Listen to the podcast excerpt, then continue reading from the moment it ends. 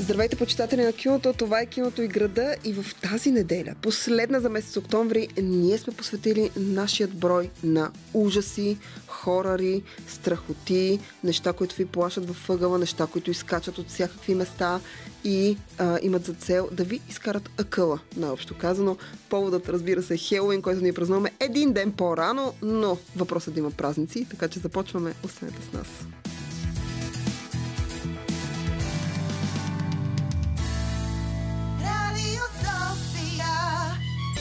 Киното и градът. Киното и градът. Киното и градът. Това е киното и градът. Аз съм Зузия Спарухова и както вече ви казах, в днешният брой ще говорим за страшни неща. Страшни филми, страшни сериали, страшни поредици, изобщо страхоти на голям и малък екран, които могат да ви изкарат акъла и така да ви накъдрят косата наситно, особено ако ги гледате късно вечер на загасени лампи. Аз смятам, че късно вечер на загасени лампи е единствения начин, по който човек може да гледа хорари, но всеки си избира а, а, така своят а, начин да се стресне. И а, а, тъй като сме решили да се концентрираме в днешния ни брой а, в страшни неща, които са модерни, т.е. нови неща, нови хорари, които излизат и които може да гледате. Първият от тях е един сериал, а, който наскоро излезе в а, Netflix и това е The Midnight Club. I'm going to Stanford in the fall. You need to celebrate it. Break a few rules, I think. Just like once in your life. Are the odds in my favor? It's not quite that simple. Can you say the real name again, please? Papillary thyroid carcinoma. That cancer.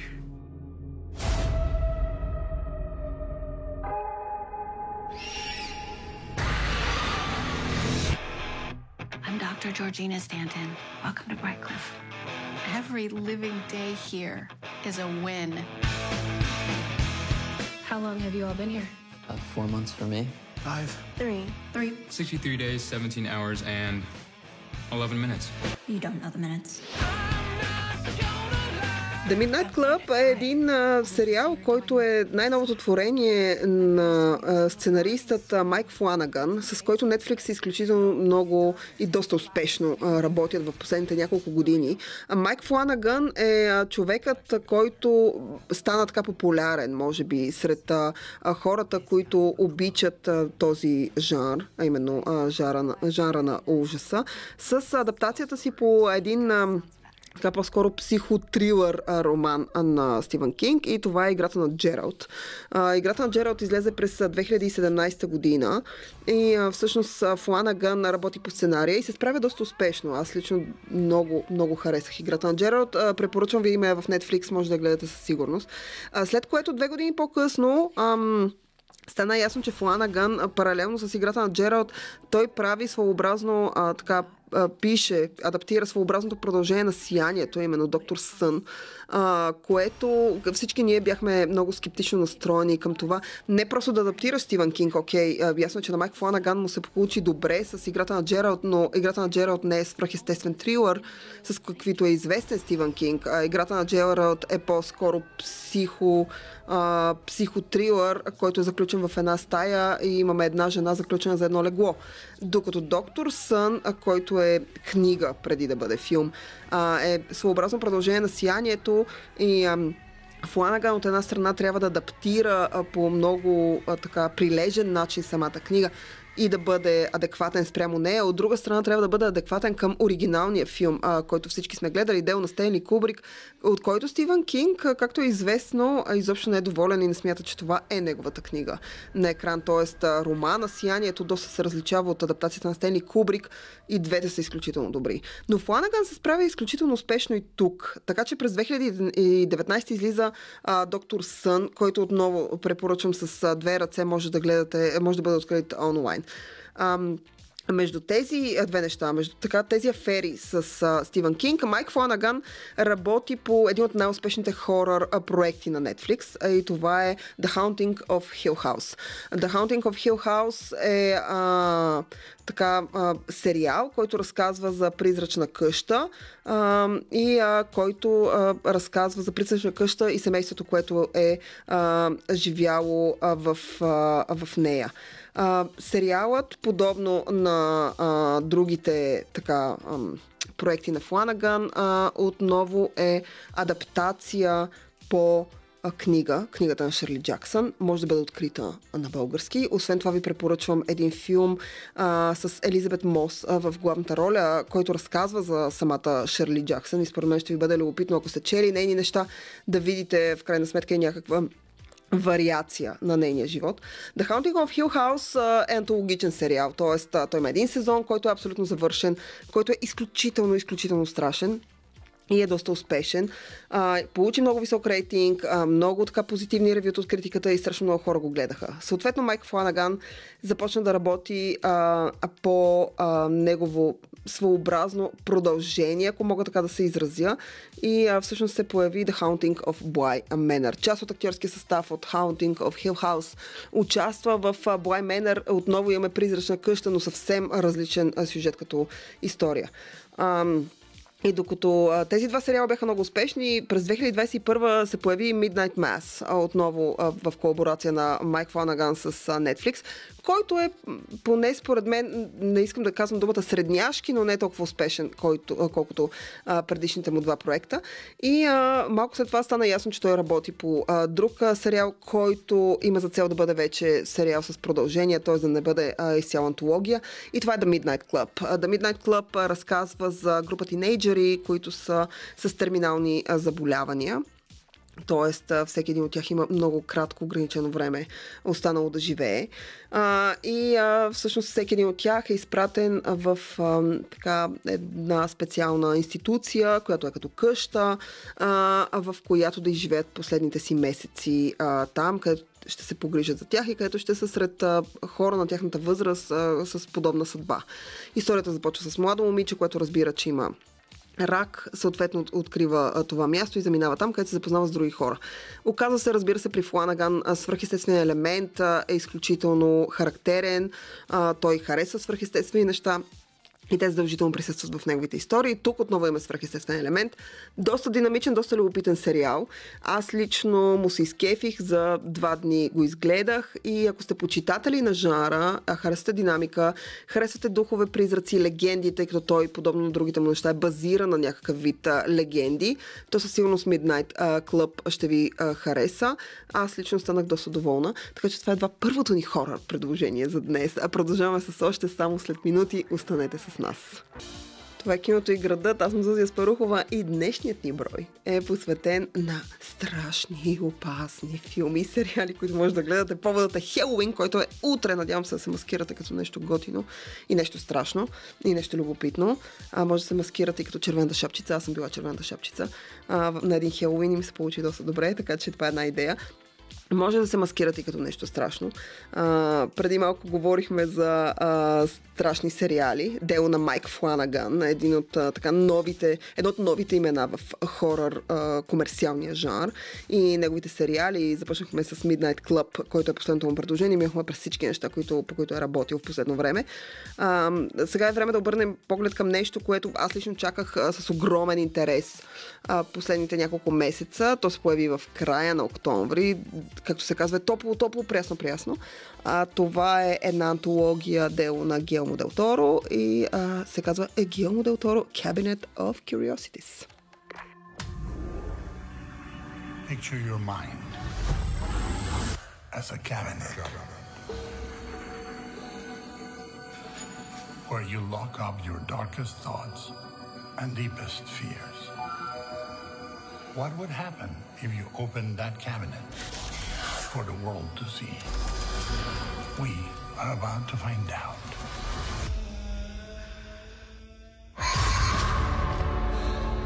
Когато човек чуе, че Гелмо Дел Торо а, прави нов проект, а, повечето киномани и изобщо почитатели на мистериозния готически жанр с хорър, фантастични елементи и чудовища, а, повечето тези хора са ентусиазирани. Аз съм от тези хора и винаги съм супер ентусиазирана. Когато Гелмо Дел Торо а, получи Оскар за филма Формата на водата, който така обективно не е най-доброто му творение на голям екран. Всички ние се радвахме не защото формата водата ни харесва или не ни харесва, това няма никакво значение. Въпросът е, че всеки ден, в който Гелмо Дел Торо получава Оскар е хубав ден за киното. Защото Гилмо Дел Торо заслужава да получи Оскар. А, Дел Торо е известен като режисьор, който никога не се занимава само с един проект, а, докато а, рисува, пише и работи по някакъв филм. В момента той активно работи по а, Пинокио, който предстои да излезе. А също време сега продуцира страшно много неща. Дел Торо, за разлика от повечето режисьори, но подобно на Дейвид Линч и Квентин Тарантино, никога не бяга от телевизията и от неща, които са правени за платформа или неща, които са поредичност. Ам, той има вече един а, сериал, а, по който е работил, сериал се казва Заразата. Ам, и а, всъщност това е така втори проект, а, по който работи. Тук той е продуцент и е основен творчески, ако мога така се изразя, директор. А той събира 8 режисьора, които да режисират 8 отделни хорър истории в а, а, така а, е в една обща а, маса, която е, разбира се, кабинетът на, а, така, на любопитните неща, на странните неща. А, така, а, 8-те режисьора, които режисират са хора, с които той работи, хора, с които той се гордее, хора, които са му интересни, които той смята, че имат изключително интересен стил.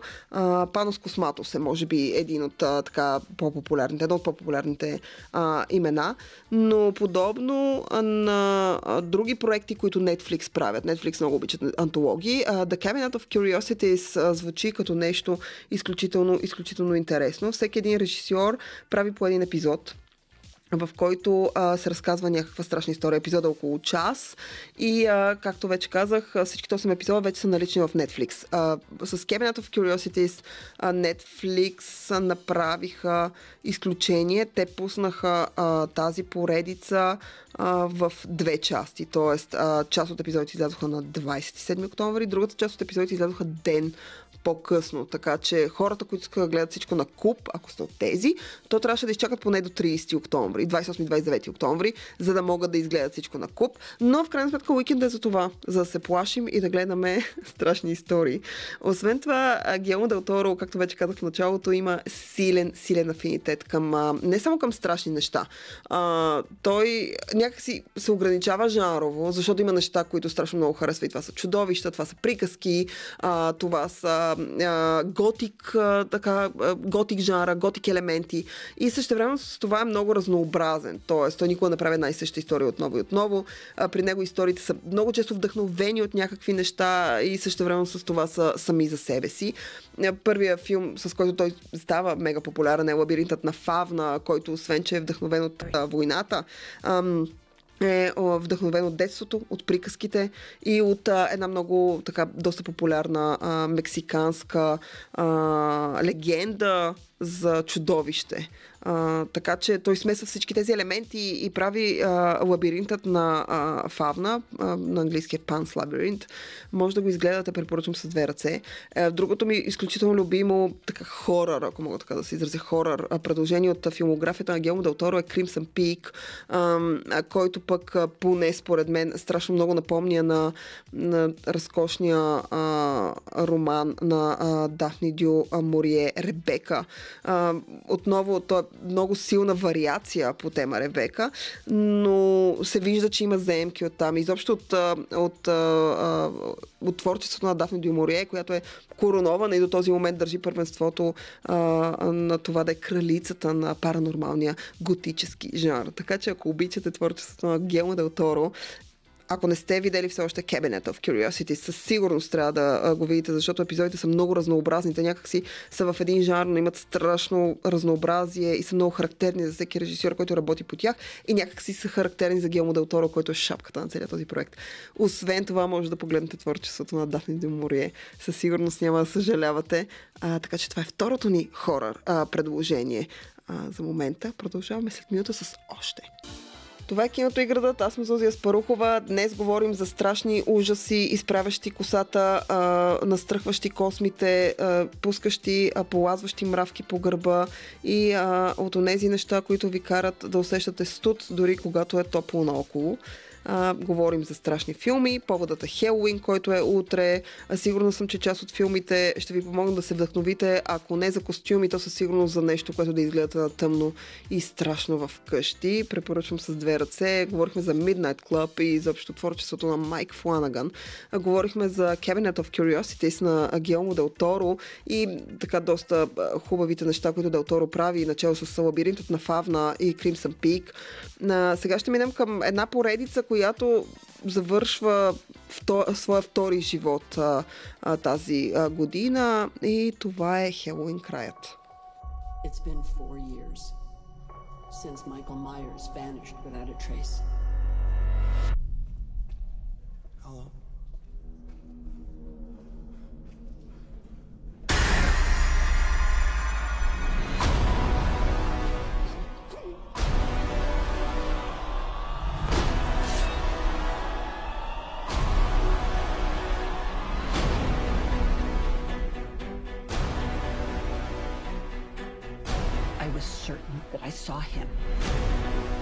watching me. You pretend like you moved on, but you're actually just obsessed with death. What are you gonna do when Michael comes back for you? Because he is coming. But this time, something feels different. He's more dangerous. Хелоуин краят е а, а, един филм, който бележи финалът на една нова трилогия, започнала през 1978 година, една афера, изобщо виновникът за слашър киното. Но това е една нова трилогия, дело на Дейвид Гордън Грин, която започна преди няколко години. И тъй като самият Дейвид Гордън Грин е огромен почитател на филма Хелоуин от 78 а, дело на Джон Карпентър. И Дейвид Гордън Грин обявява, че ще направи нови филми които да продължават историята на, на която започва през 78 в Хелоуин и съответно прави а, прави Хелоуин убива и тази година се появи Хелоуин краят. И Хелоуин краят, разбира се, трябва да е краят. Е историята на така една сага, ако мога да се изразя, на, разбира се, Майкъл Майерс и на първото а, последно момиче, ако мога така да се изразя, а, Лори Строт ам, Страут. А, но а, в крайна сметка ам, поне за мен а, Хелоуин краят, за разлика от първите две части, които бяха доста прилични така поклони към оригинала на Карпентър, нещо не се е получило по най-добрия начин. Може би прекалено динамичната работа, прекалено високите очаквания. Не мога да преценя кое точно не е наред, но много неща не са наред в този филм. Но пък се очаква той да има комерциален успех. Отново има Джейми Ли Къртис в главната роля и част от персонажите, които се появиха в новата трилогия. Но ако трябва да препоръчам, ако трябва да говоря изобщо за слашър жанра, то със сигурност Хелоуин а, трябва да, пре, да присъства в така в топ топ 3 на нещата, които да гледате, ако харесвате слашър. Всъщност, а, какво значи слашър жар? Слашър жара е под а, жар на ужасите на хорър жанра, в който а, сериен убиец, а, някакъв злодей, може да е митично създание, може да е психопат, може да е някакъв човек от групата, решава и започва да убива група тинейджери, които са събрани на едно място. А, Хелоуин е първия от тези филми. Той се появява през 1978 година. И аз лично ви препоръчвам една поредица на Netflix, която се нарича Movies That Made Us. И всеки един епизод в тази документална поредица е посветен на различен филм, на направата на различен филм. И има три епизода посветени на слашър филми. Разбира се, първият а, епизод е а, посветен на Хелоуин и на работата на Карпентър а, по този филм. А, оригинална история, в която психопатът а, Майкъл Майерс, който още като дете убива а, сестра си, е бяга от лудницата, в която е а, затворен и започва да преследва а, така група тинейджери в а, малък град, който се намира в Илинойс. Карпентър поставя началото на това, което години по-късно вече познаваме като слашър. Група тинейджери, разбира се, едно момиче, което оцелява. Лори Страут, изиграна Джейми Ли Къртис, която по това време е изгряваща звезда, т.е. тя не е популярна. А, това е, може би, един от първите й филми. А, Джейми Ли Къртис и нейната Лори а, се превръщат в първото последно момиче. Последно момиче е терминът слашър жанра, в който, с който се така обяснява последния оцелял в, така, в една история в писък. Последното момиче изиграно от Нев Кембъл, както всички знаем. Пък и предстои нов писък да гледаме, в който Нев Кембъл е казала, че няма да участва. Ще видим какво ще случи от тук на сетне. Ам, за сметка на това всички се надяваме ам, Хелоуин, а, освен аз обичам страшно много този филм, но се надявам понякога си мисля, че има някакви истории, които трябва да бъдат оставени на мира, трябва да бъдат оставени да почиват поне за някакъв период от време. Хелоуин а, е една такава история. Благодарение на Хелоуин от 78, там на сетне слашър жанра се разраства и се превръща в а, нещо огромно. Той има страшно много почитатели по цял свят, а, има страшно много филми, които са вече вариация на тази тема. Писах, който вече ви казах. Един от тях Кошмари на Елм Стрит, Деня на Си Свети, Денят на а, Свети Валентин и прочи и прочи. Може да откриете страшно много филми, които всъщност са нещо като Хелоуин, не са точно съвс... реално слашър жанр. Разбира се, имаме 90-тарски слашери, които са факултетът. Знам какво направи миналото лято. Ам, и проче, и проче. Сигурно съм, че може да откриете страшно много. Но бащата, коренът на всички тях е Хелоуин на Джон Карпентър. И аз ви го препоръчвам с две ръце, ако не сте го гледали. Гледайте и документалната, така, документалния епизод на A Movie That Made Us. Посветен на него ще ви е супер любопитно, за да видите как през 78 година а, е направен този филм. Всичко е било на ръба. А, след малко продължаваме с няколко филма, а, така по-арт хорър филми, които бих искала да ви препоръчам за утрешния празник. Останете с нас. Това е киното и градът. Аз съм Зузия Спарухова. Днес говорим за страшно кино, за хорари и страхоти и ужаси от най-така комерциалните неща и нови неща, каквито са Хелуин, Хелуин краят, The Midnight Club на Майк Фланаган в Netflix и The Cabinet of Curiosities, който е комбинира в себе си комерциалното и арт кино в едно. От тях минаваме към нещо, което със сигурност е много по-арт, но ако сте почитатели на киното като такова и харесвате жанра на ужаса, изобщо митология, приказки, приказни истории, а, то със сигурност ще харесате а, тези филми, които ще ви препоръчам сега. Започваме с а, поне за мен един от най-добрите хорор филми, които съм гледала в последните 4-5 години а, и това е Hereditary.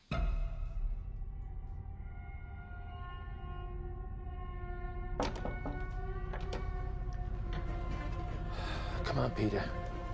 Let's just it.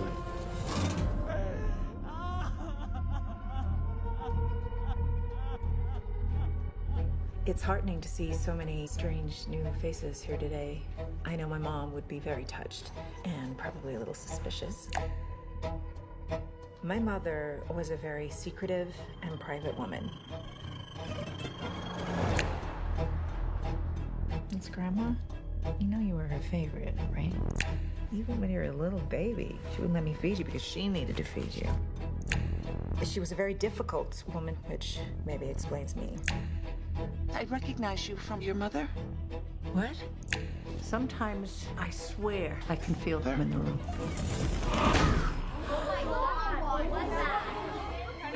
Hereditary е един филм, а, дело на един много млад режисьор. А, режисьорът се нарича Ари Астър. И всъщност, ако не се лъжа, Hereditary е неговия дебют а, в а, киното. Филма излиза през 2018 година.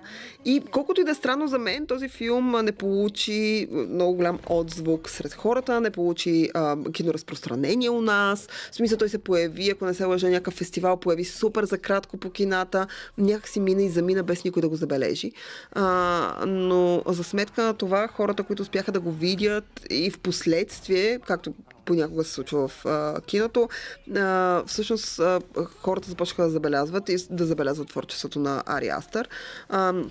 Hereditary е изключително странна история, която много ми се иска да не ви разказвам, защото първо няма да го направя добре, а, освен това някакси разказа ще е много плосък. И а в а, киното на Ари Астър, това, което аз харесвам, специално в Hereditary и изобщо в а, филмите, които той прави, е а, дълбочината на митологията, която той използва. Той взима древни митове и по някакъв много фин, много приятен начин ги преплита в а, модерни така в модерна драматургия, в модерна история. Това въжи за Hereditary, който де-факто е история за вещици.